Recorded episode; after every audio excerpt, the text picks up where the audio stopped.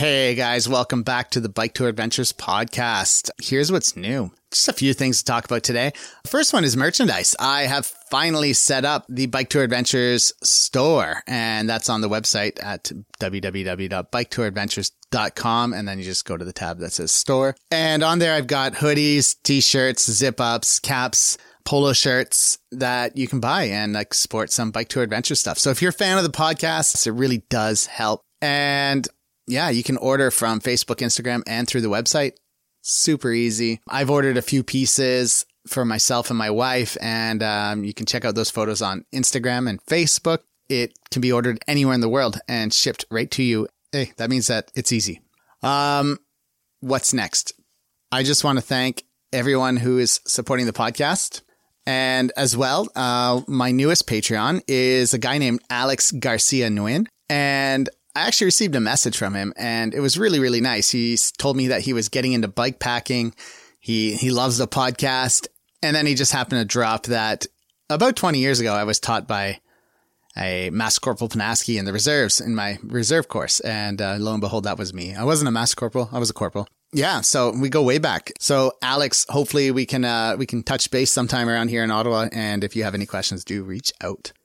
And for everyone else, if you want to sign up as a Patreon supporter, you know it's not so expensive. A few bucks a month really goes a long way here on my end. Um, helps keep everything going. Literally, this month is the month where I have to pay all the the bills. Well, not all the bills, most of the bills for uh, for the website and stuff. And you can do that at patreon.com slash bike tour adventures. I'd also like to thank Reinhardt for the donation through PayPal. I really do appreciate it. This is not his first time doing that. He's uh, he's a bit of a legend. Every once in a while, and just happen to open my email, and boom, there's a, a little deposit from Reinhardt. So really, really do appreciate it. And if anyone else is looking to do that as an ulterior means, uh, rather than using Patreon, you just go to paypal.com slash paypal me slash bike tour adventures, or just Google bike tour adventures PayPal. It'll take you right there. Next, the Bike Pack Adventures website has something like 33 or 34 routes on it now. So it's really growing well. I've kind of redesigned it. I changed all the colors and stuff because I felt they were kind of blending together and it was kind of difficult, hard on the eyes to know what you're looking at route wise. So I think it's much better now. So you can go to bikepackadventures.ca and uh, check it out. And if you're in Ontario or Quebec, there is quite a selection of routes to choose from. And if you do have a route and you're in Ontario, Quebec, or anywhere else for that matter, and you know of a really cool route that either you designed or somebody else designed and you want to contribute it and just, you know, get it posted, you can do that through bikepackadventures.ca and then just go to the submit a route tab. Yeah, much appreciated. What else? The grand depart, the inaugural grand depart of the Canadian Shield bikepacking route taking place July 3rd in Chelsea, Quebec. So departing Chelsea, Quebec. The whole route can't take place in Chelsea, but departing Chelsea, Quebec at 8 a.m. on July 3rd is the Canadian Shield bikepacking route and you'll have three distances to choose from. So I designed it as a loop, series of interconnecting loops, and you can choose the 400 kilometer loop, the 1000 kilometer loop, or the 1300 kilometer loop. So uh, there's a little bit of adventure there for everybody, no matter how insane you are or how normal. You can check that out at bikepackadventures.ca and go to the Grand Depart tab. All right, lastly, sponsors. I really want to just give a shout out to my sponsors, Redshift Sports I mean, if you guys don't know who they are, Google it. They create some awesome gear, and I have a uh, online code for you. It's BTA15, and that saves you 15% on checkout. And they have free shipping for something like over 80 bucks, but pretty much anything you're going to buy is probably over 80 bucks. Anyway, so another really good company that I'm happy to work with is Seven Mesh clothing. They are out of Squamish, BC, and they make some really, really good clothes. And they they're kind enough to give me a discount on it. And I've really enjoyed the stuff I'm wearing, and I've since ordered more stuff. And you know, so in my mind, if I keep ordering stuff, even with a discount, it's it's got to be good because their stuff's not cheap, but it's awesome. And the next thing is in the aftermath of my interview with John Hicken, uh, from Restrap, we kind of got to talking about my adventures and plans over the next year or two. And they, uh, they came back to me and told me that they would be keen to sponsor my activities and uh, my adventures and set me up with the, the race bag set. So yeah, really looking forward to, to that and more will be coming down on that in March. But for the meantime, in the meantime, whatever. Uh, you can use the code BTA Pod 10 if you are on their websites and you want to order some stuff and save 10%. Can't go wrong with that. And the last thing before I go and before we start the podcast is to let you know about um, Outdoor Gear Canada slash Opus. We have decided to part ways after two years of collaboration. And I mean, it's understandable. Supply chains issues have been abundant in the bike industry over the past uh, since COVID, couple years, and they just felt that they were no longer able to you know, properly support my adventures and support the podcast. And they were worried that they wouldn't be able to fulfill the, the needs I had for this coming year. And, um, so they said, Hey, we're going to step back and let you carry on and see what else comes up for you. And hopefully and possibly we might work together again in the future. But hey, there are no hard feelings. I totally get it. I mean, they distribute for a lot of really big companies. So obviously I'm going to continue to use a lot of that kit, such as my Giro helmet, gloves and shoes, right? Yeah, no hard feelings at all. Totally understandable. It's it's been a it's been a messy couple of years in the bike industry, and um, hey, it's part of life. However, if there is a bike shop out there and you guys are keen to collaborate with me, reach out. I would love to have a bike tour. Uh, sorry, bike tour, a bike shop, uh, collaborating with me and working together. All right, that is it. On to the podcast.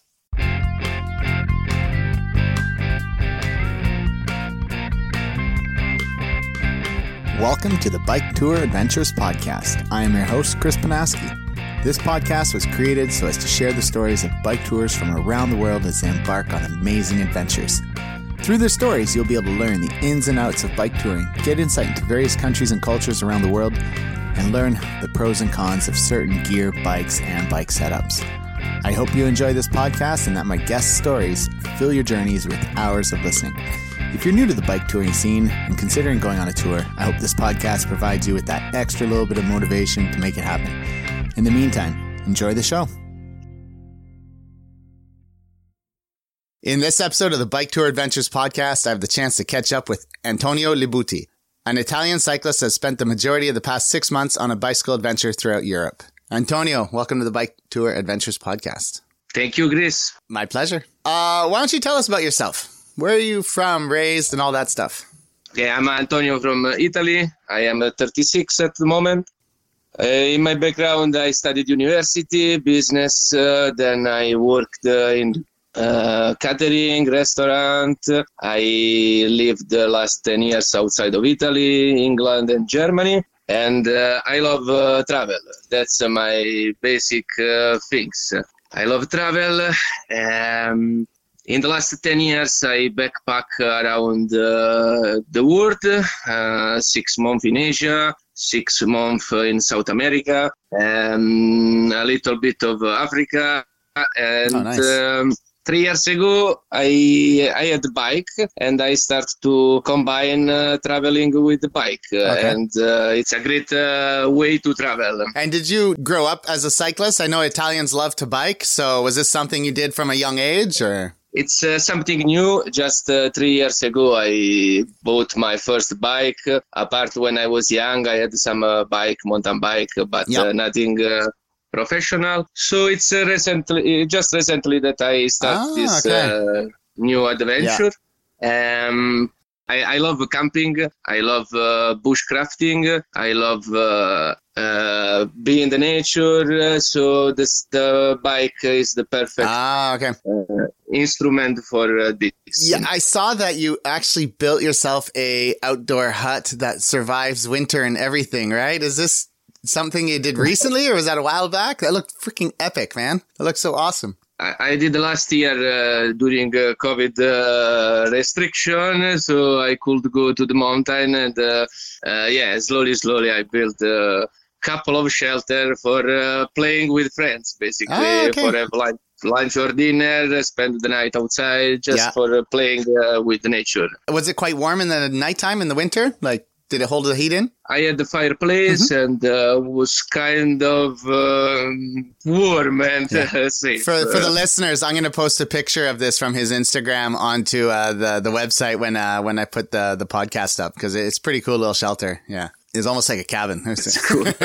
so, what part of Italy are you in? Are you from? Just for the listeners, I know you told me already. Uh, I am coming from uh, south of Italy. Uh, it's uh, from uh, Potenza. Uh, it's uh, two hours from uh, Napoli Okay. in the mountains. Poor region uh, and a little village. Okay. So after school, I moved outside for uh, better future Ah. for studying university. So not not from a mafia family or something, huh? No. No, no, no, not really. there is no business around here, so I don't think mafia is interested in this area. awesome. So in 2019, let's talk about your your first. That was your first bike touring experience. You said three years ago, 2019. It wasn't a short trip. Like you did a, a good sized trip through this first experience. so if my, my first experience was from Berlin uh, to Italy.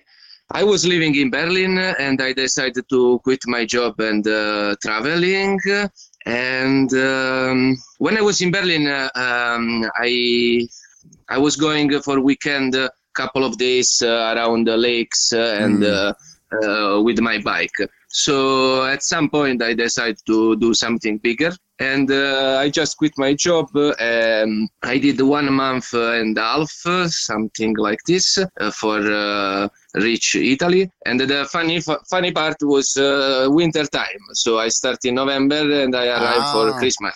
So it was uh, even more challenging, and uh, I didn't have any skills about making fire or. Uh, uh, was big adventure and fantastic time. Uh, it opened me a new world, and uh, cycling is like addiction. Uh, it's like that drugs. Uh, you want more, more, and more. Uh, yeah, and after this, uh, the year after, I did uh, um, kind of uh, from south of Italy to north of Italy. I did. Uh, Okay, the first trip was 2,000 kilometer, and the second one in Italy was around 1,000 something. Okay. Another month, and that's it. Um, So let's talk about your first trip and um, what was your setup? How did you set up your bike? What was the um, did you use traditionally with panniers or some other kind of uh, version?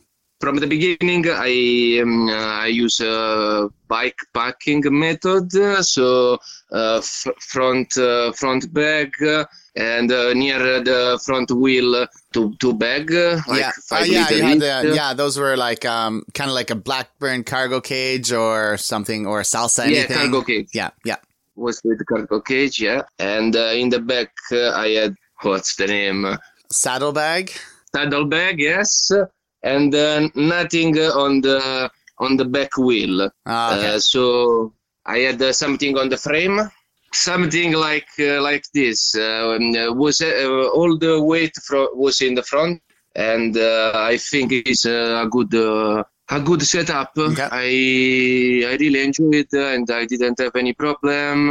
Uh, it's very stable when you go downhill. If it's raining or if it's, there is snow, I think it's a good setup. Mhm. But I never tried my um, uh, with the pannier. So for the future, I plan some pannier uh, bag uh, and I will see the difference. Yeah, If it's, Just uh, to kind of compare mhm. and get your own uh, ideas, right? with bike packing uh, stuff uh, it's a little bit annoying uh, maybe complicated if you need to take something on the bottom you need to be Yeah. really really organized uh, on what you need uh, maybe gonna rain so you need to leave the stuff for raining the jacket uh, on the top part. Uh, you need to be really really organized. Also with the food if you forget some food on the bottom uh, adios you're gonna find uh, in a few weeks I'm actually to scroll down in your Instagram and look for a picture of it so I can uh, ask you some more questions about your bike. Yeah, I, I see your, your bike has front shocks, right? So how did you hook up your cargo cages and how did you hook up your water bottles? Because I believe you also had two water bottles on the front forks, right?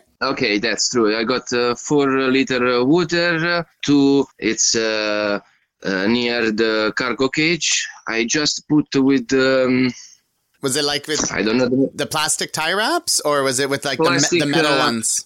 no, uh, plastic uh, like for uh, electrician. uh, Mhm. The just I put ten of them, and Oh, okay. uh, it, it, it's kind of stable. Uh, okay. Yeah. Yeah. The cargo cage that I bought was with the plastic uh, uh, stuff to fix it. Uh, was really big. After this, I used uh, even a smaller one, Okay. and uh, I adapt. Yeah, it's not a big, I a big plastic connector. Yeah, because I know some people will use the metal strapping that has like, you know, if you buy for like um, plumbing and pipes and stuff, because you can tighten it up really well. But I think it's a good, a good option for the future. there you go. We we don't stop learning. Yeah, that's for sure. And yeah, because you're using a mountain bike, I mean, the, the triangle is a, in the frame is not so big. And well, to me, it looks like you have a lot of bags. I mean, like you said, it's, it's a real challenge to remember where every little thing is and to, to not forget a piece of food. At least you're in Europe. If you're in Canada, you'd have bears and they would find the food. So it's okay. okay. That's true. Maybe it's. Uh, I'm lucky. yeah, I wanna try panniers uh, just for be more organized and uh, Mhm. try and check if it's uh, better or not. Uh, I don't know.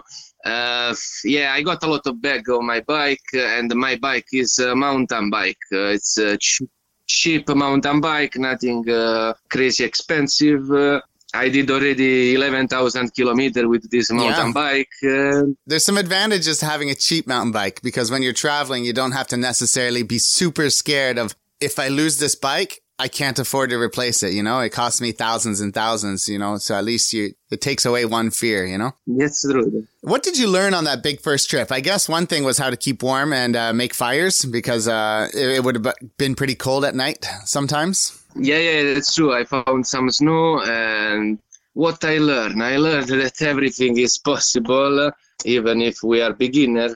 I learned how the important of importance of make a fire, how to keep warm yourself during the night, uh, even without fire, simply with the thermos. I have a whole section of that at the end, so we'll save that for tips. Um, I, I did see you had a good post about that, and I thought we could share that towards the end of the podcast uh, because you do have quite a few awesome strategies. So yeah, so what else did you learn? Sorry to interrupt. Phew, I don't know, was everything new and was not really organized probably.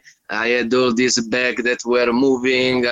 around. Uh, the, the setup was not the best. And uh, one important thing about me is that I never travel with uh, other uh, people. So wherever I learned was uh, by online research. Ah, okay. I had just a few days with other uh, cyclists, so I learned just few things from other people when I met them. But in general, I'm a solo traveler, Uh-huh. and yeah, so I'm still learning a lot. Uh, I don't know Every day. yes. What kind of uh, what kind of distance did you ride on average um, throughout that first tour? You know, The first tour, uh, I don't remember exactly, but uh, around 60, 70 kilometer. Okay. Not that much. And I'm still on that uh, standard. I'm doing uh, 70, 80, also in the last uh, tour. Uh, okay. Especially during winter time, we don't have too many uh, hours of lights. uh, So uh, after six, seven hours cycling, uh, you need to find a place where to camp or Mhm. uh, shelter for sleeping. So good point. the light uh, is the first thing that uh, decide how many hours I'm uh, traveling. uh, Fair enough. The further north you are, the less you travel. yeah, absolutely. So you said uh, you said you did some wild camping. So in Europe, did you did you camp in campsites at all, or mostly just wild camping? And um, how is it in Europe? Is it is it hard to wild camp? Okay, in Europe, uh, every country is different, but uh, in generally, in general, uh, 95% of the time I'm uh, wild camping. 5% of the time I go for camping spot, maybe for have a shower as well and uh, Mm. be more safe. But in general, in Europe, uh, you can wild camp almost uh, everywhere. Some country pushing for wild camping. They like people enjoy the nature. Other country are a little bit restrictive, uh, so you need to hide a little bit uh, more yourself.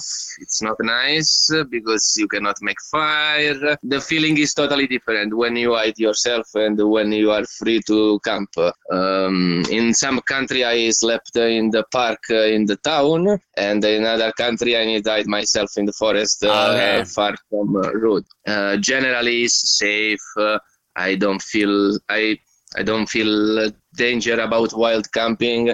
People are scared from animal. I'm more scared from human, uh, so I prefer go to the forest. Uh, it's more safe, my point of view. Yeah, yeah. I think in general, when you're traveling, your biggest fear is probably vehicles and maybe some of the people you meet because you're not always going to meet great people. There's there's definitely bad people out there. A question about camping and fires. In Canada and the US, is quite often we have fire bans, like where you're not allowed to make fires, especially during the like July, August. Um, you can use a stove to make a fire to cook food, but you're not allowed to have a fire. Very big risks of forest fire.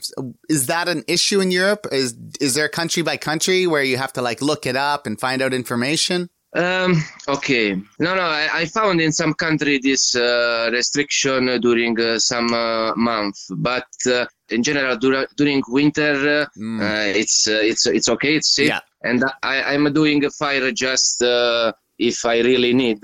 If it's really warm, I don't really care to make fire. For cooking, I got my little uh, camping uh, camping gas Yeah, yeah. and uh, so what i'm thinking is that uh, you need to be you need to be aware of what can happen and be clever on what you're doing uh, don't make fire uh, when you got a tree uh, on top of yourself Mm. or uh, uh, with too many dried uh, leaves around and i think everything gonna be fine um, A little common sense goes a long way, yeah? Yes, yes, yes. In Europe, especially Northern uh, Europe, you easily find uh, picnic area, um, fireplace where you can Mm. make fire. Yeah. So it's kind of easy and safe uh, for Yeah. everybody. True, true. Good points. Sometimes you find even wood, so you don't have in, to look for nothing. It's very. Sometimes it's uh, like five star hotel. Uh, Yeah, we'll.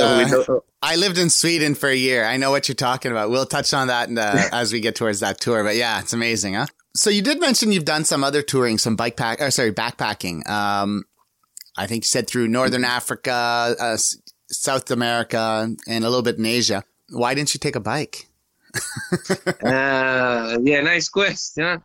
I don't know. Now I would go with bike. Yeah. Th- That time I was more scared maybe and was not in my in my plan to travel by bike. I was just taking bus or hitchhiking. Uh, yeah, for the future, Fair yeah, we enough. learning. I'm not judging. But yeah, these these backpacking tours, I mean, I guess they helped also to to make this addiction to travel, right? Like this this feeling that you get when you're traveling and uh to want to see more. What uh what was your experience like backpacking? Okay, um, I got this addiction to travel uh, from uh, before. So I mean, um, until 25 years old, uh, I was traveling just for weekend. After uh, that, uh, I started to understand that it was possible uh, traveling uh, without any restriction of time. I mean, uh, quit your job and you got your time until you finish Yeah. your money, and then. Uh, so I had this addiction uh, from. From 10 years, let's say. And now with the bike is completely different because it's even more cheaper and it's every moment is uh, feel, full of adrenaline, full of uh, uh, discovering new places. And uh, without bike, uh, we missing wherever is happening uh, between the two cities Yeah. with the bike uh, the main adventure is uh, that uh, part between the two cities then uh, i don't know it's, uh, it's a fantastic way to travel it's uh, difficult to explain to people that uh, never tried Yeah. So did you grow up in an adventurous family or is this something that kind of just built up in yourself? No, it's just myself because my family is completely against my lifestyle. Uh, I love adventure. Uh, I love uh, uh, feel alive. Uh, luckily, I I don't need too much money for be happy, and uh, this make me uh, more adventure. Just uh, take car, take a tent, and uh, I can go for a couple of days somewhere. I don't uh, don't need uh, too much. So I love adventure. Okay. My family does. Yeah. They don't Was like. your family more traditional saying, Antonio, get a job, get a career, pension, all these things? Ye- Yes, yes, get married and blah blah blah. Yeah. Yeah, that that was my background. I did, I did that for, I heard that for 15 years and then I uh, finally got married and I moved back to Canada and now my parents are happy and now, now they have a granddaughter. So yeah, that's, so they got their wish, but I, I did have my adventures definitely when I was younger as well. You mentioned uh, the financial aspects. How do you manage your, your traveling financially? What kind of work do you do to, to save and um, how long does it take you to save for the next adventure? Mm, okay, uh, I was working for uh, 10 years in a restaurant uh, and I'm a kitchen person. I was working uh, in a big company, uh, like a kitchen manager. Uh, I loved my job, but uh, was uh, I couldn't continue to do both. I couldn't Mhm. continue to work and traveling, so I decided to quit it. So what? I worked a lot in the last 10 years and um, Italian way to living is about saving, saving, saving for the future. Uh, we always uh, scared, we are always scared from uh, what's gonna happen tomorrow.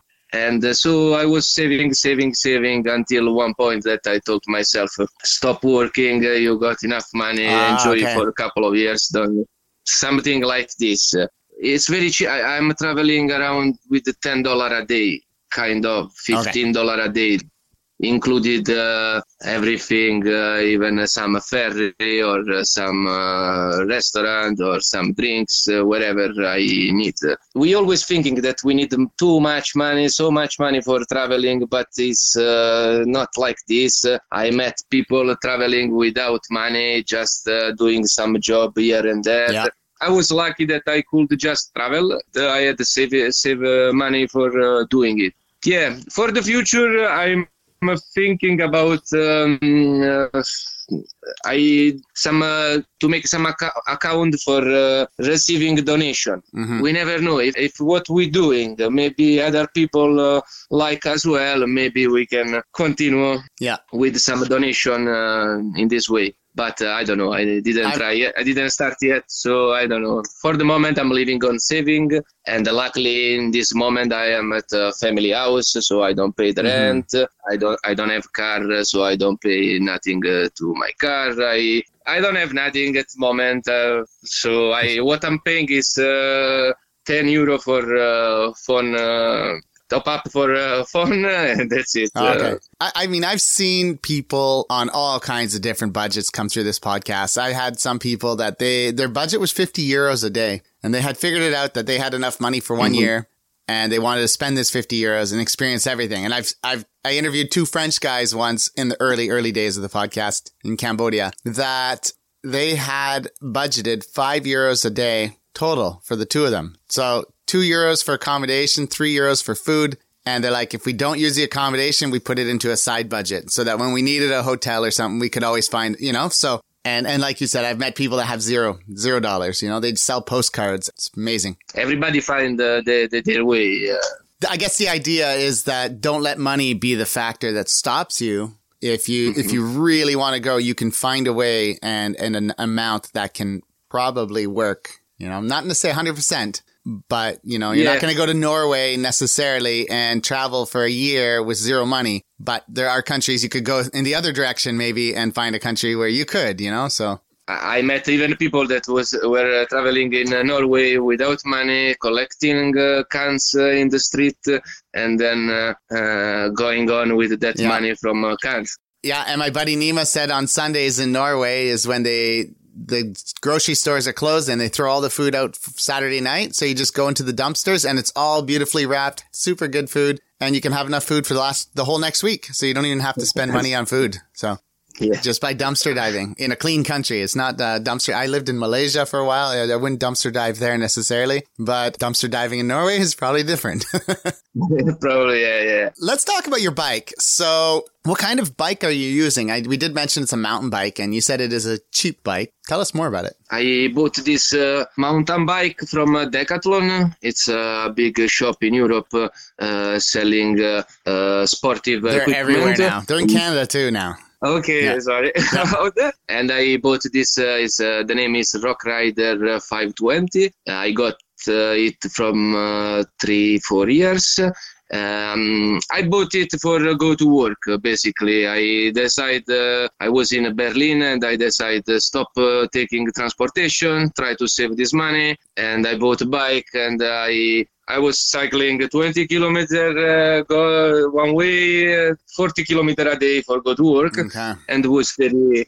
It was very good experience. Uh, get fit uh, and uh, save money, big combination. hmm So after that, uh, I tried the first uh, the first uh, trip. I tried with this bike. I, I was checking online. Everybody got uh, a gravel bike. Uh, there's 1,000, 2,000 euros, and I I said to myself, let's try with this one. And Okay. uh, so this is big things that I learned in my first trip that we can travel with everything we got. Um, uh, what else? Then uh, Decathlon, it's everywhere, uh, at least in Europe, in the world, wherever. And uh, I was stopping uh, here, uh, there for uh, uh, check the bike, if something, uh, some sound. I was stopping, and uh, usually I had uh, service for free. Okay. And from Decathlon, they always helped me with uh, everything I needed. Oh, uh, nice. So I'm, I'm, I'm happy. In one occasion in uh, Sweden, in Stockholm, they didn't want uh, any money, and uh, plus uh, they give me sunglasses and gloves uh, like a present, uh, Yeah. like uh, for continue Oh, my nice. That was amazing. Because it's affordable and and really the quality of their products is, I mean, not the best, but not bad. Like it's it's above average. You could spend a lot more money for a lot crappier gear, but the Decathlon stuff is overall pretty good. And they're everywhere. They're in Malaysia, they're in Canada, they're in US, they're in Europe, they're we probably have them in Yes, probably have Decathlon in Kazakhstan too. Mongolia, I don't know, but uh And you're still using the same bike, right? This past summer you I, used st- I still using uh, the same bike. Uh, it's normal that uh, I changed the some the components. gear yeah. and uh, cassette I don't know the chain. name in English. the chain uh, and the cassette, basic uh, yeah. mechanic uh, Yeah. stuff, and uh, it's cheap. It's cheap for the bike. Have you had any major issues? Any major mechanical problems? Not really. That's amazing. So, you, and you've done like you said, like fifteen thousand kilometers or so on this bike now, and Yeah, a, a, bit a bit less than 15, but Okay. uh, yeah, generally generally was uh, everything fine. Um, I don't remember nothing that I couldn't uh, fix by myself. Let me ask you one more. Um, why why a mountain bike and not um something more a road or touring style? Because I know Decathlon has quite a good selection. Um, what made you decide? Okay, I want front suspension. I want big fat tires. Um, any reasons? Uh, when I bought it, uh, I I want to explore around Berlin, and uh, it's full of lakes uh, and uh, Mm. off road uh, in general. Oh, okay. So I decided for mountain bike. Plus, when I when I was child, I had all the time a mountain bike because I'm coming from a mountain, and uh, I I went for it just uh, for experience, background. Let's say so like this. around Berlin, there's actually a lot of like gravel and dirt roads. Yes, it's full of uh, lakes uh, Oh, and it's uh, it's kind of flat. It's not that hilly, uh, but it's nice. Uh, there are a lot of off-road, uh, park, and um, It's forest. Uh, it was very nice. Germany can't afford to pave the roads, right?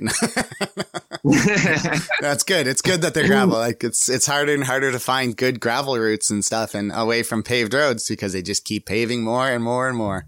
Last year, last year uh, when I was um, during the COVID restriction and this, I want to buy a gravel, uh, but was not available. You should wait for six months, uh, crazy. and uh, was a big problem. So I said to myself, continue with this, Yeah. and uh, gonna be alright. It's insane. It's insane. The bike industry right now. It's and they're saying for at least this year, probably into next year, 2023, before like they the companies catch up with components and parts and all this stuff. So yeah, as I mentioned before, you have a lot going on on your bike uh, with regards to your setup. I think even behind your seat, under your seat post bag, you have a standalone rack with another bag on it. Does that kind of help keep everything stable, or you just needed more more space? Uh, yeah, for uh, last trip I needed more uh, space, uh, and I tried this uh, this way for uh, put more stuff, and um, it worked until a certain point because at Ah. one day I I break it, and uh, then I have to buy a classic pannier for the back. Uh, oh, okay. Mm, but uh, I did 5,000 kilometer with it. Uh, it was written maximum 9 kilo. Probably I put more. But it, it helped me a lot. Uh, I could put a tent. Uh, uh, I got tent, tarp, uh, ground sheet Yeah. for the camping. All this uh, stuff that can be dirty as uh, much as they want. Uh, Yeah, I once uh, I once did a trip uh, from south of Sweden to Berlin on a road bike with just that rack, you know, just a seat post rack, no other supports, and a little dry bag strapped on. That was all I had, and a, and a backpack because I didn't have anything else to take. So was, yeah, you can travel with anything. hmm hmm for the future, uh, I will put a back rack and uh, uh, more bag. I already bought 25 liter uh, bag uh, for the back. Oh, that's, a good size. Yeah, I wouldn't go 40s. I'm a bit scared that I take too much stuff now because maybe gonna be heavier and heavier. Yeah, I, I think um, it's a fine balance, but I think using 25 liter bags, which are smaller, uh, is a good Mhm. balance because if you put on 40s, you will stick in 40 liters, you know, and yeah, so just finding that right balance. I like as well to be minimalistic, uh, so I like to take just what I need. But yeah, Well, let me tell you, two years ago, I cycled the west of Canada up through the mountains to, to the north and then uh, headed east as far as I could in about one month. And my bike was set up for bike packing and I only had in total, I think it was about eight kilos of luggage for one month. Eight wow. So you can go lighter. You can go lighter. I can do I can do it better. Yeah. Is your bike, uh, I mean, it's a mountain bike. It has flat bars. Do you use uh, clip-in pedals or just normal shoes on flat pedals? Uh, I got normal shoes, uh, trekking shoes, and normal pedals. Uh, I started with um both tire properly for mountain bike. Okay. During my trip, then I changed the front one, and uh, the front one I put for asphalt. Yeah. And I realized that I was much faster, Mm. and uh, I didn't lose too much in uh, stability or off road. Yeah. I could continue to use it. So I was Okay. uh, happy with Yeah, just sometimes where you really need it, but then for the majority of the time, it's probably okay. Huh? hmm Yeah. Yes, with the snow was a problem with the Ah. front tire for uh, asphalt, and it was more challenging just pushing with the back one. And yeah, but yeah, everything was fine. Throughout your trips, do you ride a lot of gravel roads or do you kind of follow a lot of pavement or is it kind of a mix? It's a mix. Let's say 60 asphalt, 40 Okay. gravel road. Then uh, it's depend from the country. Some country allowed you to go off road. Other country you just find uh, maybe too much sandy road or uh, uh, main uh, main road highway. Depend from the places in Mhm. general, but I like to be more uh, in the nature, and uh, I am not running. I'm not in rush during my trip in general, Ah, so true. I don't mind if I do if I do 20 kilometer less uh, and uh, enjoying much more the way. Yeah, good point. What are some unusual things you pack that uh, not necessarily the average bike tour might have in their bags? I, I am not uh, materialistic, so I don't have nothing uh, like little things with me. Um, sp- special. Uh, hmm. Do you, uh, do you carry any kind of special camera equipment? I know you said you like to take photography and I've, I got uh, my I got Go- GoPro, Mhm. but I'm not using that much. I'm using much more my phone for uh, recording and uh, make a picture. Uh, because what uh, during um, during my trip uh, I didn't general speaking I didn't have too much energy I didn't have too much uh, giga for uh, internet uh, so I got a solar panel that I'm using uh, in a sunny day and uh, GoPro take a lot of energy so I couldn't use every day ah, Um, okay.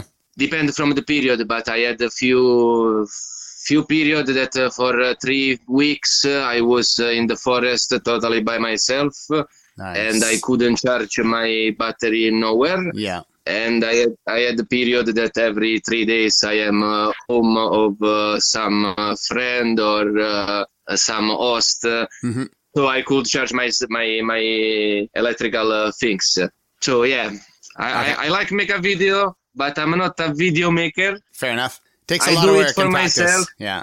yeah, I got time for practice for sure, but I like to share uh, my experience with Mm. uh, friends uh, and family, and uh, slowly, slowly with the other uh, follower in general. Generally, I'm doing for myself, and then uh, if people like, uh, gonna follow me. Basically, Fair. I'm not doing for uh, for be famous uh, in this world. I do for myself. Generally speaking. Fair enough. Um, let's talk about your tour then. This past summer, so 2021, you decided to go on another big tour, uh, this time even bigger. you started in I don't even know how to say it, Duisburg or in Duisburg, Germany. Mm-hmm. Why? Why there? And um, what was the destination? Okay. What was the plan?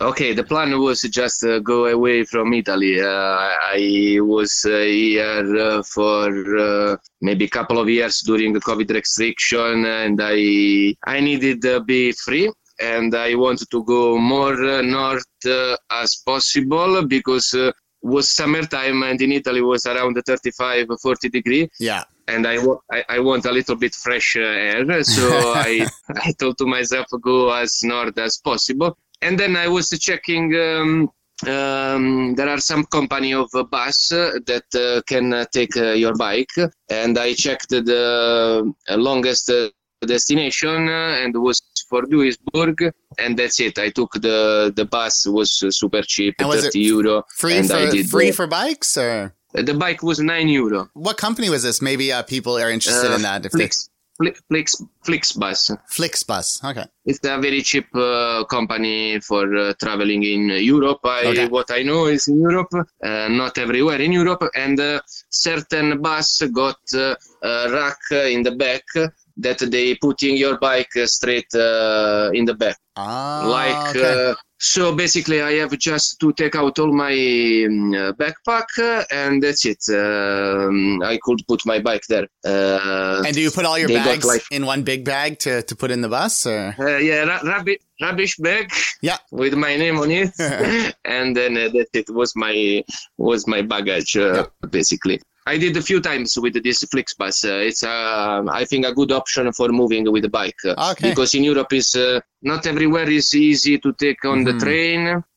I never took bike on a plane, so I don't really know. But with this kind of bus, uh, I was uh, uh, super happy. Okay, cool. So basically, I arrived to Duisburg. Uh, it's uh, six, 60 kilometers from Netherlands, and I just cycle uh, to Netherlands uh, because I love Netherlands. I've been there so many times, Oh, yeah? and I. Okay. I, I want to come back uh, in Netherlands. It's a perfect uh, country for cyclists. Um, maybe uh, not the most adventure one because it's a really populous country. Mhm. Uh, so there is not too much nature in the middle between uh, cities and not too much uh, space for, for wild camping. okay. But it's a beautiful uh, place, uh, just uh, houses, garden, uh, town. Uh, it's it's yeah, it's beautiful place to Well, just uh, riding around. I saw you cycled nine, or sorry, 600 kilometers through the Netherlands. I, I really didn't know it was that big. I, I kind of assume you now cycled every road that they have. No. uh, what, what did you like best about Netherlands? What makes it so great? Before continuing on with the podcast, I just want to thank some of the Bike Tour Adventures sponsors. Bike Tour Adventures is proudly sponsored by Redshift Sports. Founded in 2013 by a team of mechanical engineers who happen to be avid cyclists, they've been focused on creating components that make a meaningful difference to the riding experience, such as the switch aero system, the shock stop suspension system, and the kitchen sink handlebar system. I've been using the dual position seat post paired with the shock stop stem since 2020 and have nothing but great things to say about their products. Use the checkout code BTA15 on their website to save 15%. Beginning in 2010 with environmental sustainability as a main focal point, Restrap has been in the bag making business for quite some time. Having used their race bags since 2021, I find their holster system and magnetic buckles to be extremely effective and truly unique. Use the checkout code BTAPOD10 to save 10% at checkout. Lastly, named after the animal that roams the Tibetan plateau, Chiru Endurance Bikes was started by Pierre Arnaud Lemanga in 2009. After noticing the lack of endurance bikes on the market, Pierre used his expertise, know-how, and racing experience to create high-end carbon fiber and titanium bikes for the discerning rider and racer. Thanks, and back to the podcast. Okay, what? They got beautiful beer, and uh, I don't know. It, um, for cyclists, there is a cycle road everywhere. Uh, Ah. It's uh, uh, you never cycle with car, so it's really um, it's a paradise for cyclists. That's not just Amsterdam then. That's like the whole country, yeah? yes, it's all country, oh, wow. all country. Okay. even a little village uh, and uh, every uh, everywhere is full of bike sometimes too much it's a bit stressful sometimes because you got so many bike everywhere and you need uh, uh, adapt to new rule and uh, yeah, be careful everywhere. But it's very simple for beginner Mm. uh, for uh, cycling there. It's uh, then I had a few friends, and so I could visit uh, them and uh, yeah, it. Uh, that's it. This was my reason for uh, for Netherlands Okay. and I cycle uh, all the east part of uh, Netherlands until uh, uh, the Northern coast, I believe, right? yeah the northern coast, and then basically from the northern coast I continue to Germany, Mhm. uh, northern Germany, just. Uh, I don't know how many kilometers I did there, maybe 400. Uh, generally, I, I was not um, running, so I would my my way was more zigzagging everywhere. If I, I like some places, I was just uh, going and coming back on the road. I was not in rush, uh, basically. You skipped like the bigger place, like Hamburg, I think, right? You didn't. uh Yes, I don't like to go to the cities uh, in general with the bike, so I prefer. Uh, I I I skipped uh, Hamburg uh, in Germany. I went uh, to Nord. Uh, Bremerhaven, Mhm. and then from uh, li- uh, little town on the coast, I took a ferry for another part of Germany, mm, like one hour ferry for I don't remember name of uh, cities. Uh, yeah, and then I continue north to Netherlands. Uh, no, Netherlands, Denmark. Yeah. Denmark is a fantastic country for wild, uh, wild camping, wildlife, nature in general. It's full of forest, island, uh, seaside. Um, it's full of uh, shelter where uh, you can uh, just uh, sleeping uh, there uh, and make a fire most of the time. Yeah, because they have the fire pits, they have firewood, they have like running water, a lot of them. hmm yeah, so it's uh, easy and uh, beautiful to be there because uh, yeah, it's in Germany was not legal uh, camping. Uh, wild camping and also in Netherlands. So I arrived to Denmark that I was like super welcome from uh, the wildlife Yeah, basically. yeah. Denmark as well is a very populous uh, country. So there is not too much wild uh, like uh, in uh, Sweden or Finland. Yeah. Uh, Sweden or Finland are uh, much more uh, green. Uh, there are a lot of kilometers between the cities. You can get really lost in the in the forest. Uh, what else? When I cycled through Denmark, because I cycled from Sweden to Germany, um, to Berlin, and I found that Denmark, I mean, their their bike paths they had like separated from the road a lot too. They had these these huts, uh, maybe every, especially along hiking trails, maybe same in Sweden. Every twenty five kilometers, maybe you could find a hut and shelter. Yeah, yeah. I mean, they pay a lot in taxes, but the money seems to go to the right places in my mind. Like, that's true. That's true. That's true.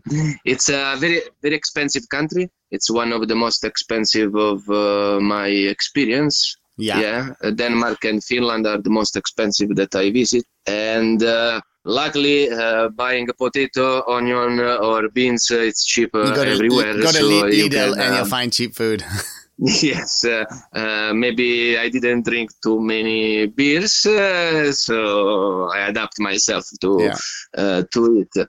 And the one fun, funny thing is uh, when I am in uh, expensive country, I spend less money than when I am in a cheaper. Isn't that country amazing? yeah, it's uh, it's crazy. when I lived in Sweden, if you went to the corner store, like the little convenience store, a small bottle of water, if you had to buy water, was three euros. If you wanted to buy a sandwich, it was 10 euros. And I used to just shake my head going, what the hell? Like, how can it be so expensive? Like, insane. But, uh, hey, it is what it is, I guess. So. What are some of the things though about like I'll, I'll say the Nordic countries, so Denmark, uh, Sweden. You didn't do Norway, but Denmark, Sweden, and Finland. What are some of the things that are just perfect that they do just so well? for uh, gravel road and uh, and uh, shelter around the the country. They are perfect. Uh, Denmark, uh, Sweden, Finland, and Estonia. It's uh, they, they- they're the best country for Ah. uh, you, you can travel without tent. Uh, I, I I bought my tent after uh, these countries. Estonia as well, yeah. uh, Estonia as well. Oh, okay. They are beautiful shelter, uh, um, usually close with the door, um, nice shape. Uh, uh, you usually you can find inside some uh, oil or coffee, uh, some pan for cooking. Uh, wood most of Yeah, the time. Yeah, I, I met some other travelers, some uh, other hikers. Maybe not all the time is easy to arrive with a bike Mhm. because uh, some of them, most of them are make, uh, made for uh, hikers. So yeah, uh, sometimes I had to push my bike really hard on the rocks, uh, take a bag of myself, and Okay. um, That's real bike. That's, that's what bike packing is. So, hey.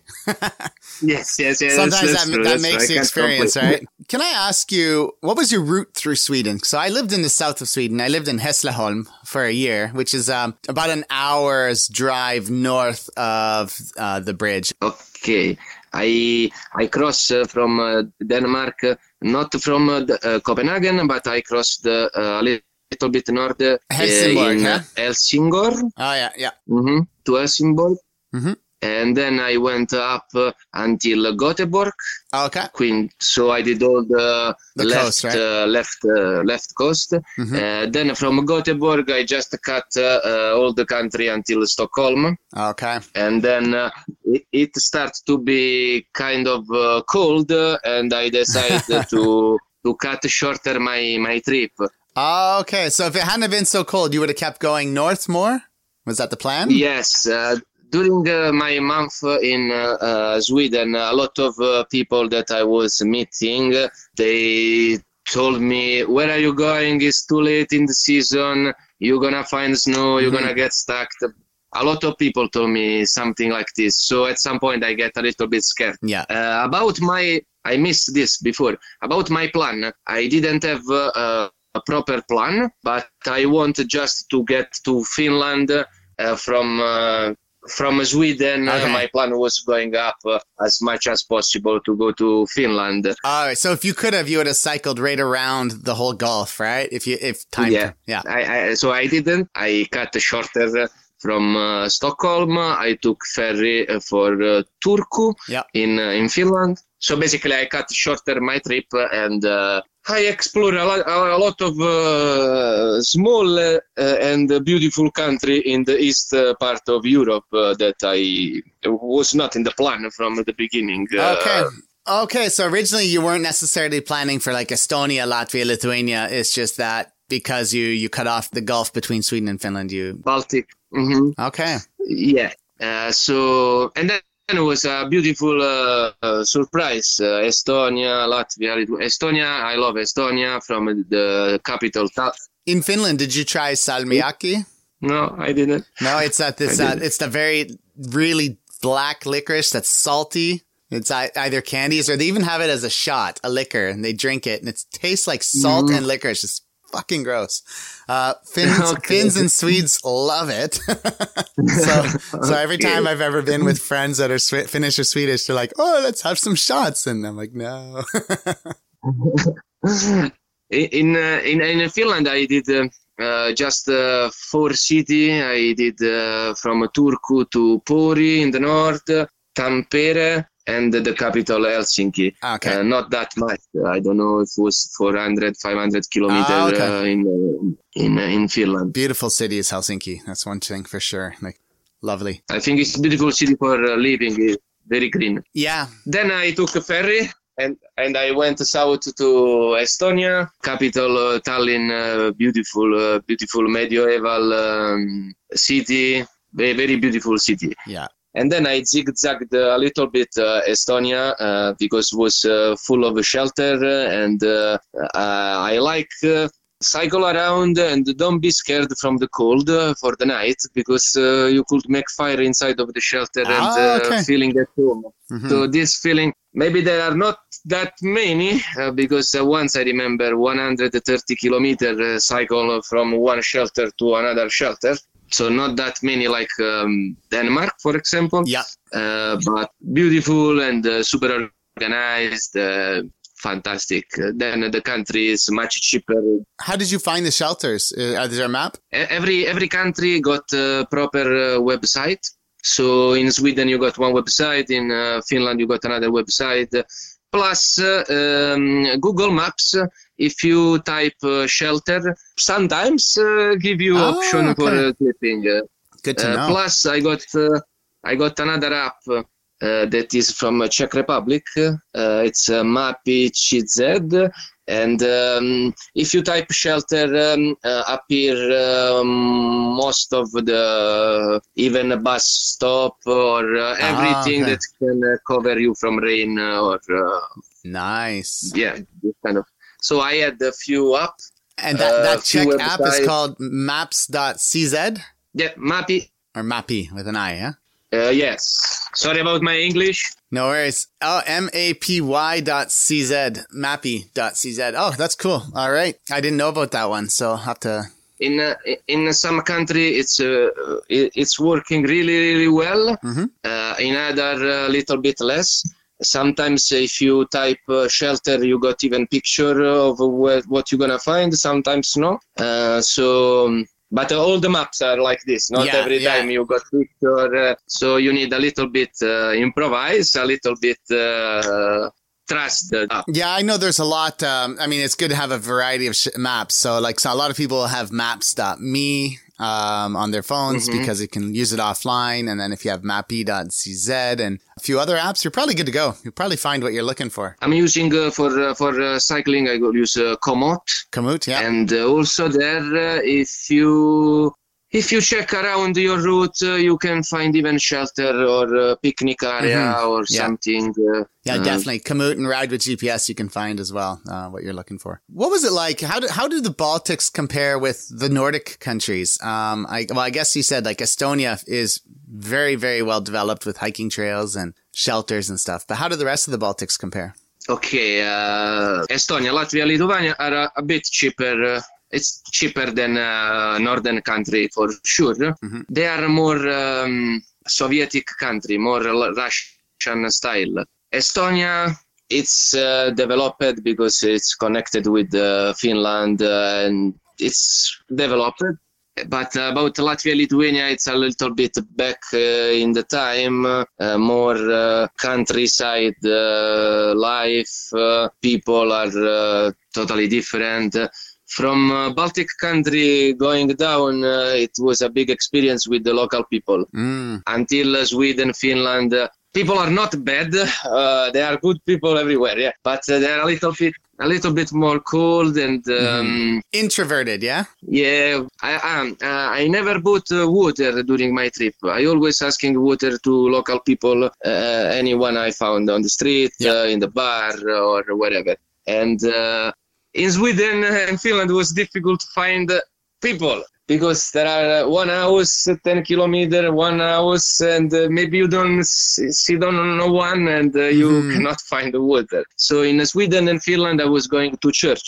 In the church, usually there is a cemetery, and in the cemetery, Yeah. usually there is flower and water uh, fountain for. Uh, so yeah, usually Yeah. I took water in this way. Yeah, that's a pretty well known too. Like cemeteries typically have a water source, so that's always a place to get free water. It's super. And also shopping center. You find the toilet in the shopping center, petrol station. Oh, I thought you meant And, the, the uh, cemetery is a shopping center. I was gonna say no, no, it's not. No, no, no. yeah, yeah, Like a place. Yeah.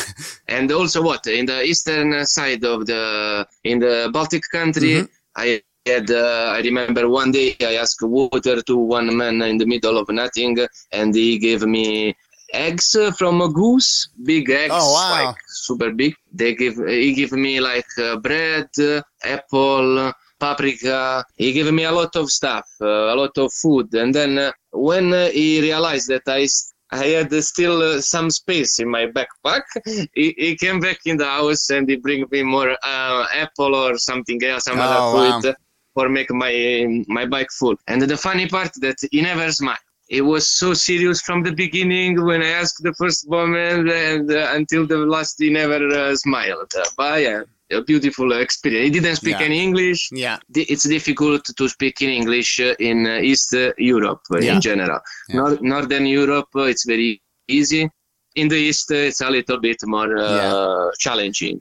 Yeah. I used to live in Russia, so I speak uh, I speak some Russian, and uh, I could definitely handle myself in those three countries particularly. But maybe not everybody will be happy with me then if I if I speak Russian. Only maybe Yeah, that's true. thirty percent of the population will love me. The other sixty or seventy will hate me. yeah, that's true. That's true. And uh, another thing that maybe I forget during my trip, I used a lot of uh, coach surfing as well. Ah, okay. After summertime, when it started to be more cold, I needed place to have a shower because during summertime, just swimming is fine. Mhm. Uh, w- washing your clothes it's fine in the lakes and river. But uh, from um, Finland to south, uh, I I was uh, using uh, coach surfing, especially in a big city where it's uh, kind of Yeah. impossible uh, camping. And I found uh, fantastic people. I'm uh, still in touch with uh, a lot of them. Sweet. And uh, in in one case, I had one guy that uh, he fixed my bike. He took out some pieces from his bike and he put on my no way. bike Okay. he made sure that I was uh, safe on my way. Uh, he changed me the chain or uh, something else. Uh, yeah, I was really appreciated that Wow. time.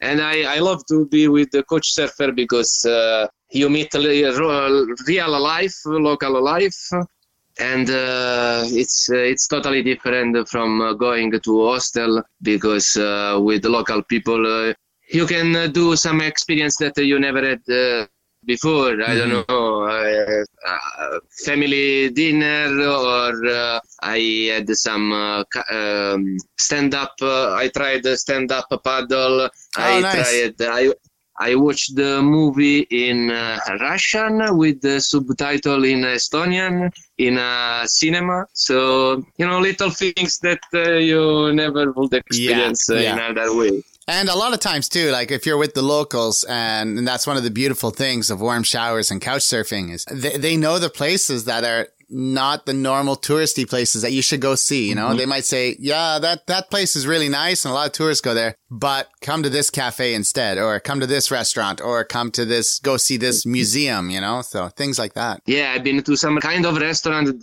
in Lithuania that uh, uh, it's uh, for workers outside of a hospital or a big building. There are uh, some uh, restaurant, but super cheap. It's kind of buffet, Mhm. and uh, yeah, and I experienced like uh, the local way to uh, have having lunch. eh? Yeah. that's uh, I did the same in uh, when I went to Vilnius in Lithuania. Uh, I stayed at a, a little hotel hostel or something. We just said like, where are some good local restaurants that are just not full of tourists? And they to pointed us in the right direction. And man, was it good! Like, yeah, so good food. uh, which country had the best beer so far on your trip? best beer. Poland got a big selection. Ah, Slovakia. I think that these are the the best. Uh, Slovakia, Czech Republic, and uh, Poland. I Yeah. think they're the best. which has the My- cheapest beer? Poland. Which has the most expensive beer? Oh, most expensive. I think was uh, Finland or Sweden uh, because you know how is it in Sweden? You in the supermarket you can buy until 3.5 uh, Yeah, alcohol. Then you need this, this special shop for it. Oh, what's it called? Systembolaget. Yeah, the Systembolaget was in Sweden. Yeah. Yeah, you you, you can spell better. I Um, can't spell it. yeah, so uh, North uh, North Europe, I didn't drink too much, honestly. Yeah. Uh, Eastern Europe, I uh, catch up with uh, the alcohol. and that's why you spend more money in the, the poor, the cheaper countries.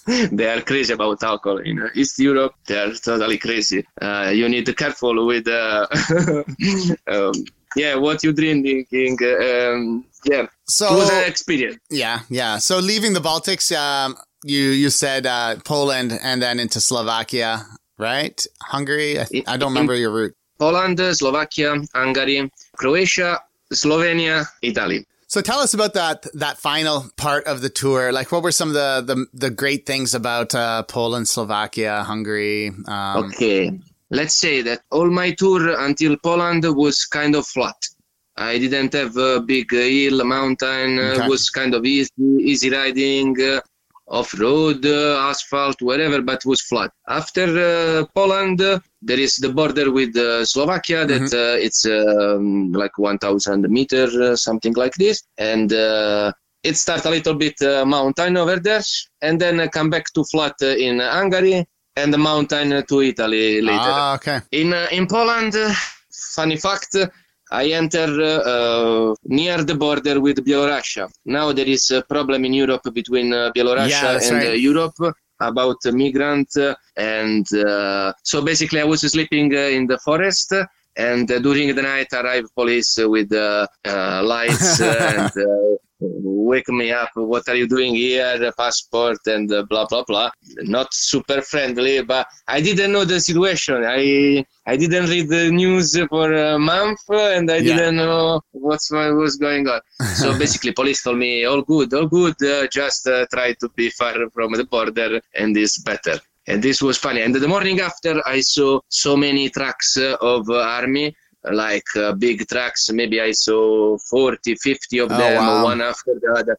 Uh, looks like a war zone. I never been in war zone, but looks like a big uh, war um, army army stuff. Uh, I was a little bit scared over there. Then um, Poland, it's easy country uh, people are fantastic, uh, super super cheap. it's the cheapest place that I've been in. Um, oh, really? In Europe. Yeah, I was there some years ago, but it's been a long time. Very good food in the restaurant with uh, eight euro. Uh, I smashed myself with eight euro in a few places.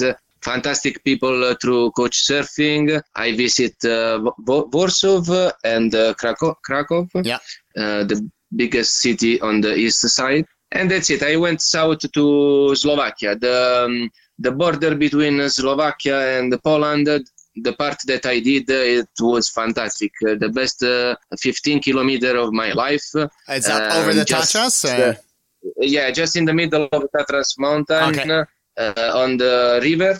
So following the river was kind of flat, and you had this uh, 1,500 meter mountain in the side, both side. Uh, ah. Beautiful, beautiful. It was sunny day. It was yeah, beautiful. I was going really, really slow, slow, super slow, stopping everywhere for uh, making food or uh, picture, yeah. and just trying to keep it uh, as long as much as possible. Then what? Uh, I arrived to Slovakia that uh, was uh, already cold. It was October, uh, something like this, uh, and start to be really, really cold. Slovakia is a beautiful country, but I couldn't cycle too much around because of mountain.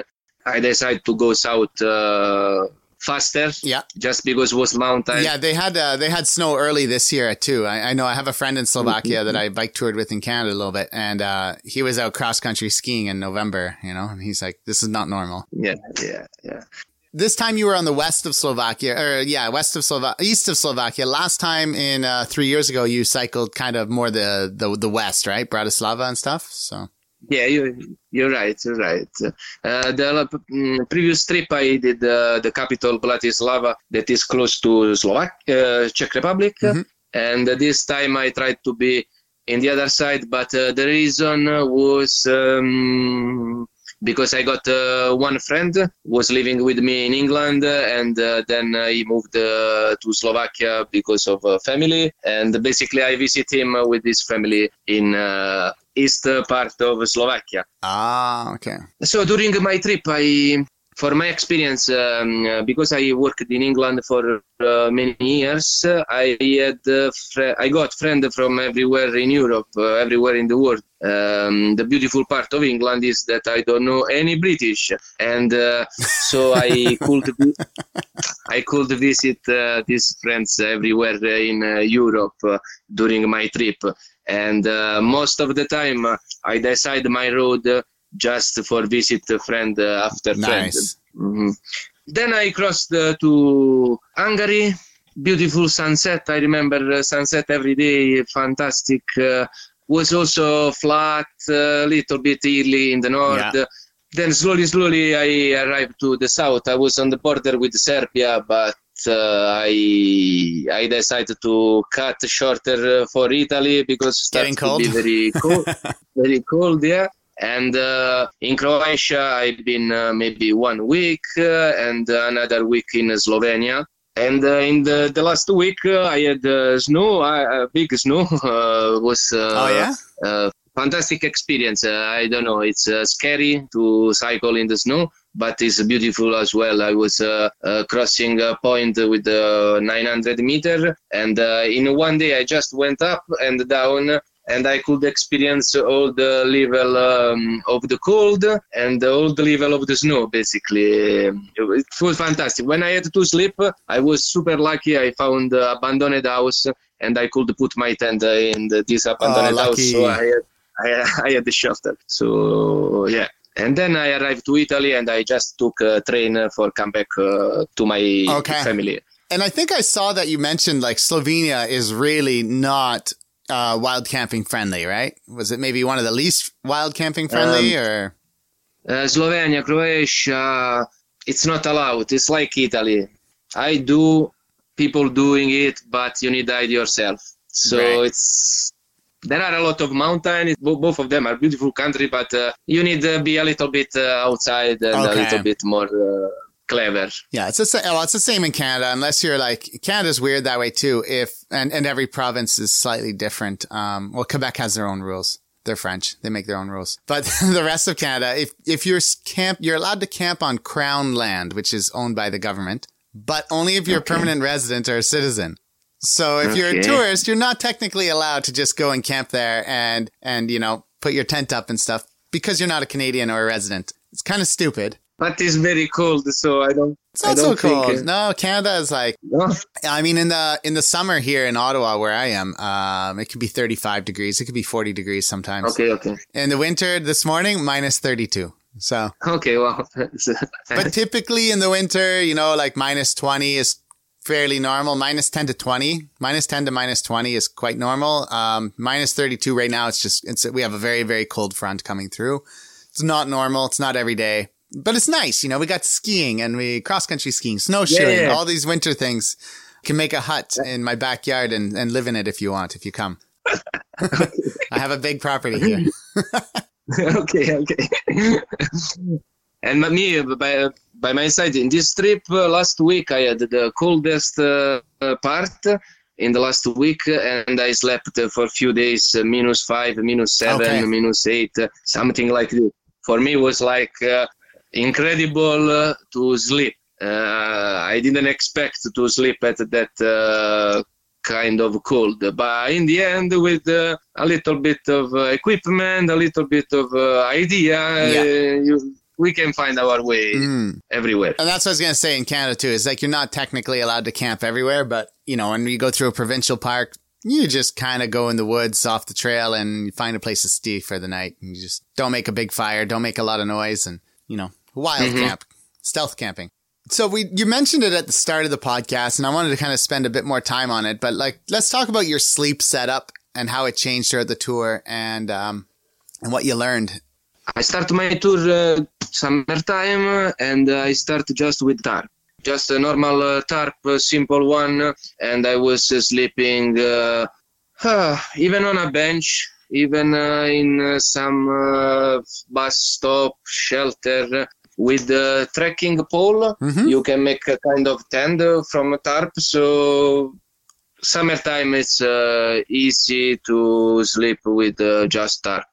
Uh, I started with the tarp just because I knew that uh, the northern country uh, had um, shelter. Okay. So I knew already that for a few months I could sleep in a shelter, so I didn't want to carry with me the tent.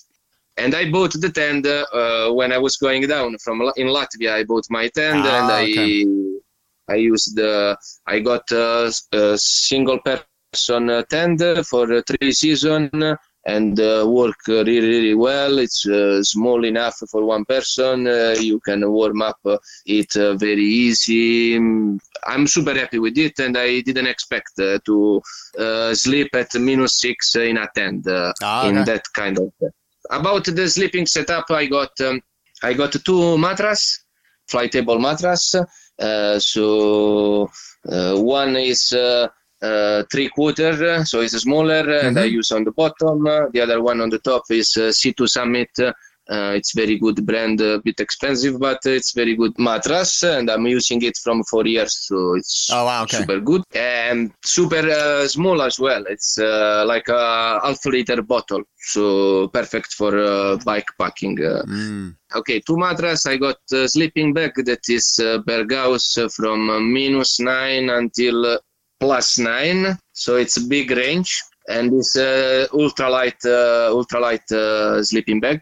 And uh, I got it from a long time, and it's work good. And uh, On the at the start of the trip, when you would have been in um in, in Netherlands and Germany and stuff, would you just sleep on top of the sleeping bag then, or yeah, just on top. because I'm assuming it's top. more than nine degrees, so you probably get pretty warm if you're curled up in that. Yeah, yeah. And then what? I got pillow, flight table pillow, three euro, uh, super cheap, uh, work very very well. Then what? I got uh, gra- ground sheet uh, for camping. Mhm. So I started just with the ground sheet and the tarp. Uh, uh, after I bought the tent, so I still using the ground sheet, then the tent and the tarp on top. Oh, okay. I think that the tarp tarp is very good when you're sleeping uh, during uh, cold and uh, protect a little bit the tent from the cold.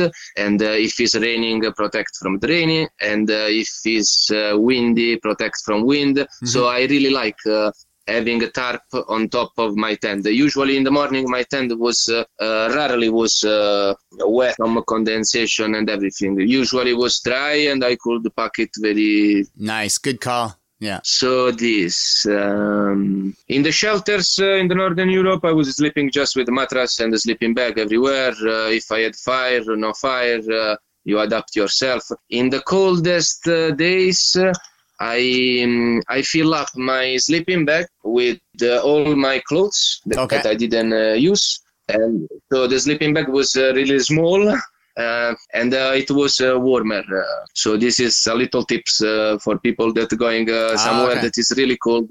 I put all my stuff inside of the sleeping bag, and um, also during a cold night I use thermos for uh, making uh, hot drink. And if during the night uh, you freeze yourself, uh, at least you can uh, have a nice chocolate. I found too that if you you got to learn how to sleep without moving too much. Like if you're one of those people that tosses and turns when you're sleeping, it lets in, it just sucks in cold air from the tent. But if you if you can stay relatively lay on your back or stomach but not move a lot, then you your body heat stays more in the sleeping bag. Okay, interesting. I heard uh, I heard people that doing uh, a little bit of exercise uh, uh, before going in the sleeping bag, so the the body is warm Ah. and uh, you bring the warm inside of the. I never tried honestly. Uh, what else? Was something else?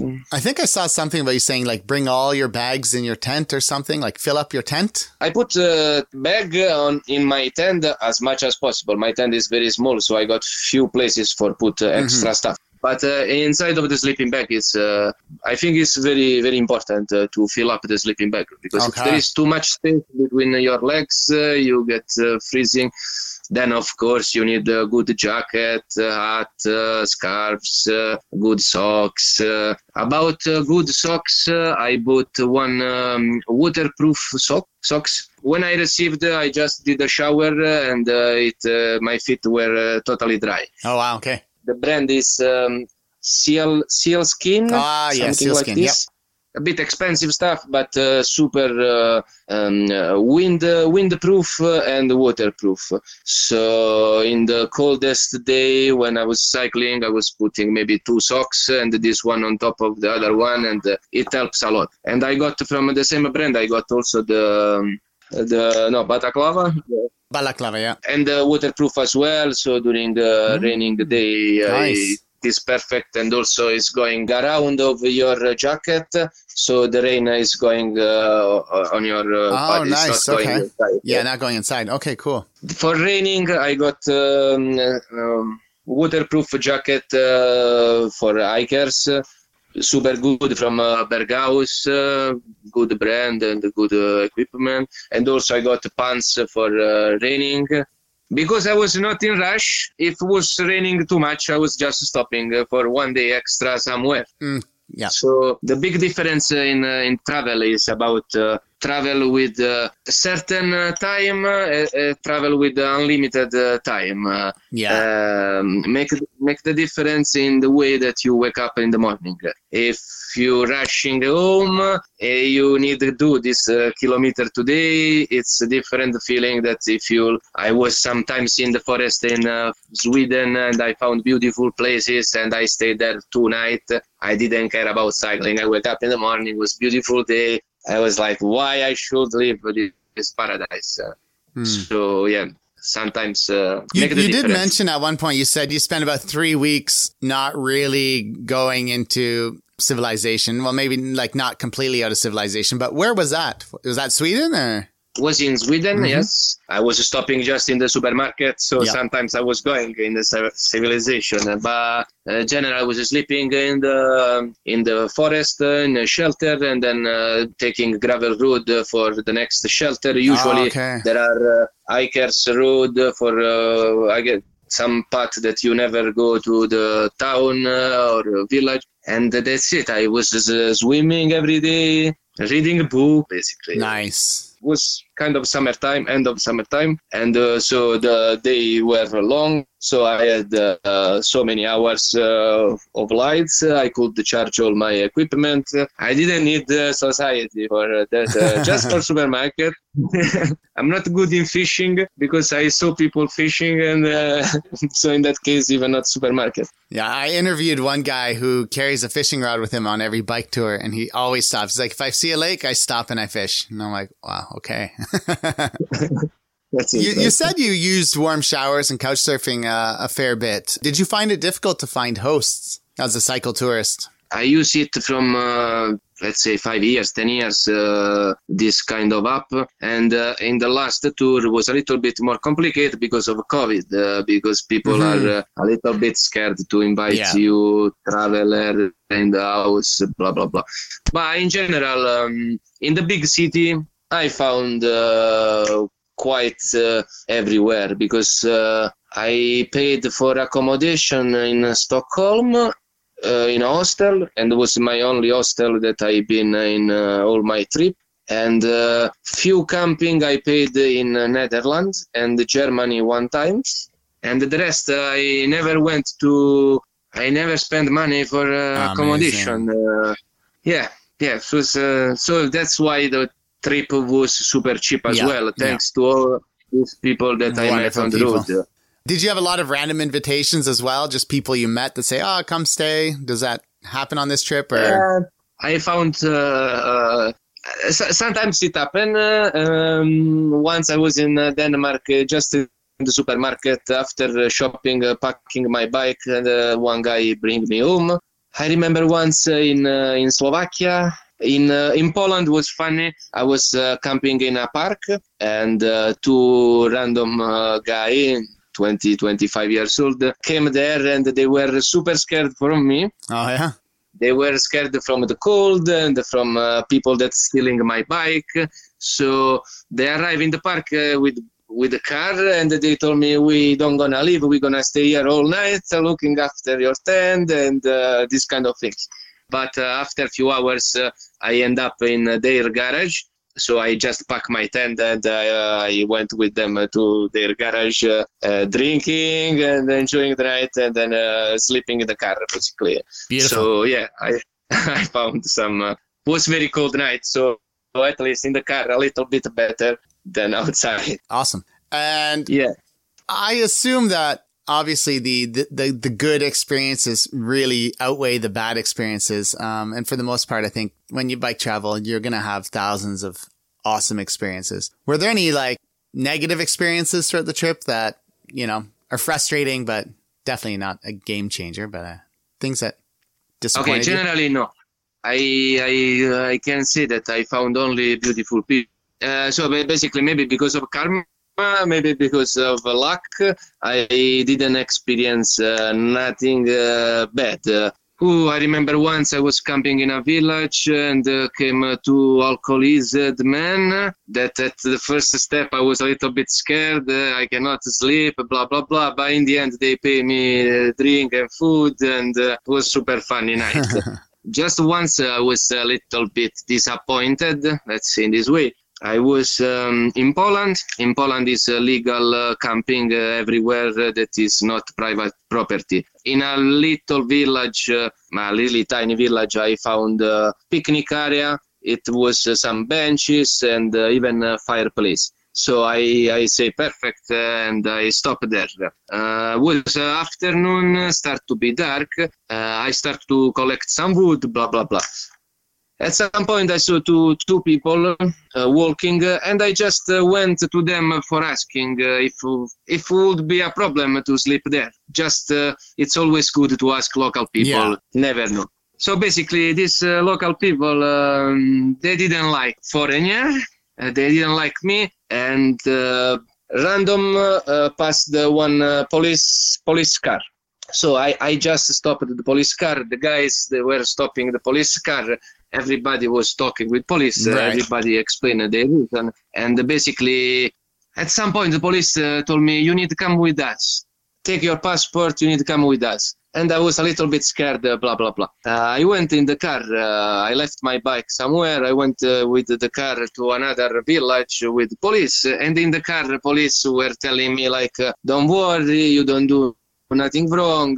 Just people from village, they never see foreigners. They are scared from everything. Uh, they don't want you here, uh, but you don't do nothing wrong. If you want, you can stay there. They just uh, took me with the car for uh, calm down the people in the village.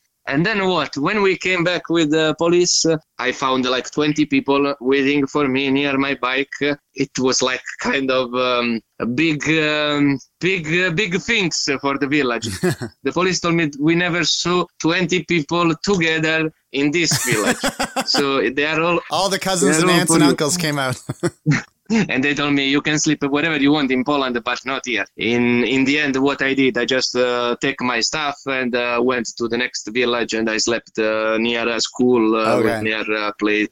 So it was just disappointing that uh, they kicked me out, basically. Uh, usually, when you are alone, uh, you don't make too many problem because uh, you don't put music. uh, Usually, you don't speak uh, too much alone, and you don't make uh, noise in general. So generally i never had problem but in this case just little things little experience uh, in the police car it was fun yeah yeah. So are you sad you didn't go to all the other countries in Europe? You know, you skipped a lot. Uh, um, i am uh, now i'm just in break uh, i go. i will start uh, in uh, two three weeks i will start uh, again Mhm. Uh, I plan to go to east uh, east side, uh, so Albania, Greece, uh, maybe Turkey, and maybe Ah. Iran, uh, maybe. if you go to Iran, let me know. My wife's Iranian, Okay. so we have a lot of friends and family around there. So That's fantastic. Thank you. So I planned this, uh, but my plans uh, changing uh, every couple of days. So, but anyway, I'm uh, planning to start cycling again. I bought uh, new bags. Uh, I start to organize better my equipment. Uh, I yeah, I'm gonna buy a new phone for make a better video, and Uh-huh. yeah, let's see okay, excellent. for the moment i i really i stopped from one month and i really miss uh, be on the road the feeling i am luckily with my family parents are good but uh, the freedom that you got uh, outside especially when you travel solo. Yeah, you are with yourself uh, by yourself uh, that's uh, it's difficult to describe uh, the, Mhm. the feeling uh, that you don't find uh, in uh, in the normal society. Maybe this is my limit. I sometimes i found difficult to come back to the society. For sure. I do my trip 100% and my brain is 100% uh, somewhere else and uh, when i come back to civilization uh, i found uh, myself struggling Yeah, it, it is hard. And I've talked about this before with people. Like your experiences you've just had have changed you so much that it's hard to make those same Yes. connections. Yeah. That's true. And also, I I met on the on the road. I met uh, two, three um, other uh, cyclists, uh, and uh, now I'm in a really good connection Ah. with these uh, these guys. And I'm speaking almost every day with them. But with my friend, uh, at least we don't speak about traveling. Yeah. it's uh, So are you going to take a ferry to Albania and from the south of Italy? Is that the idea? Or? Yes, um, let's say 150 kilometer from my house, uh, there is a Bari, and uh, from there I'm gonna take a ferry. It's a one night uh, ferry, and I am in Albania. Luckily, Albania doesn't doesn't make any problem for this uh, restriction for COVID. I got maybe we, we need to talk. I I got uh, all the vaccination and uh, so during my trip in Europe, uh, I could uh, enter uh, everywhere I Okay. wanted because in some country they didn't let you in if you don't have uh, vaccination. Yeah. The, this pass, uh, COVID pass, and also in some country I experienced uh, that I couldn't go to supermarket uh, without uh, No this yeah. COVID pass. So yeah, uh, I don't want to talk about uh, Yeah. politics. No, I know, it's, Everybody do whatever they want. My friends in Malaysia said that uh, in in Malaysia you can't go anywhere without the app. There's a, a government app on your phone, and you have to scan it when you go in places. Italy right now, uh, it's like this. Uh, Yeah. Without pass, you cannot go to uh, hairdresser or uh, Mhm. cinema or uh, supermarket. Still, you can go without with us. vaccination. Yeah. The basic stuff. So Albania, where's your what's your plan? Do you know which countries you want to go into, like Montenegro, Kosovo, Macedonia? Any plans, or just Uh, I got some friend in uh, Tirana, in the capital of Albania, so for sure I'm gonna go to Mhm. Albania, and then uh, uh, there is uh, Macedonia in the very close to it. Mhm. But I'm, I'm not really sure. Albania is very small country. I'm gonna try to stay there a couple of weeks, so trying to go a little bit north and south. It's very cheap, Albania, and then there is Greece on the south. Uh, Greece Mhm. is a little bit more uh, expensive, like uh, Italy. So I don't know. I don't really know. Also, the weather gonna tell me more, uh, and I didn't uh, make too much uh, research about it. Yeah. Uh, I like I like to just go, with the flow, and then I check map day by day. yeah, Uh, if someone tell me go in that mountain, go in that uh, city, uh, I change my plan and uh, adapt to Awesome. it. Better plan, no plan. yeah, and and uh, by March, snow will be melting, and it should be getting warmer every day, and then you can start rolling. Yeah. So gonna be just one month of uh, cold, and after from uh, March, April, uh, gonna start to be warmer, and I go to uh, Greece and uh, Turkey for this reason as well, Mm. because it's gonna be warmer and warmer. Yeah. Uh, yeah. Will you send some of your stuff home? Um, like if you're carrying stuff to keep warm now, will later on will you just throw some stuff in the mail and send it home, or what's the plan there? Uh, pr- probably I will do something like this, uh, uh, but I'm uh, thinking, what if then I go 2,000 meters somewhere yeah, and I need jacket? the Panjir Highway or Pamir Highway. Yeah, who knows, right? So maybe I will keep with myself just basic uh, equipment Yeah. for uh, winter time. I don't know. Let's see later on. I love uh, um, I love uh, cold. I love winter. I like uh, summer as well. I like be warm as well. Uh, so I'm trying to look for both sides uh, for trying to find the right balance uh, between uh, them. Oh, excellent, Antonio. Have I forgotten anything? Anything you want to share that I've I've missed? Oh, I think we talked a lot about everything. That was an hour, an hour and know. forty-seven minutes. okay, okay. Uh, so, where can people find you if they want to follow your adventures? Okay, I am um, you know, on Instagram, uh, solotravel.it. IT, IT for Italy, right? IT. Yeah. Yes, that's true. That's my Instagram. Then I, I got my Facebook, Antonio Libutti. Okay. Simple, my name and surname.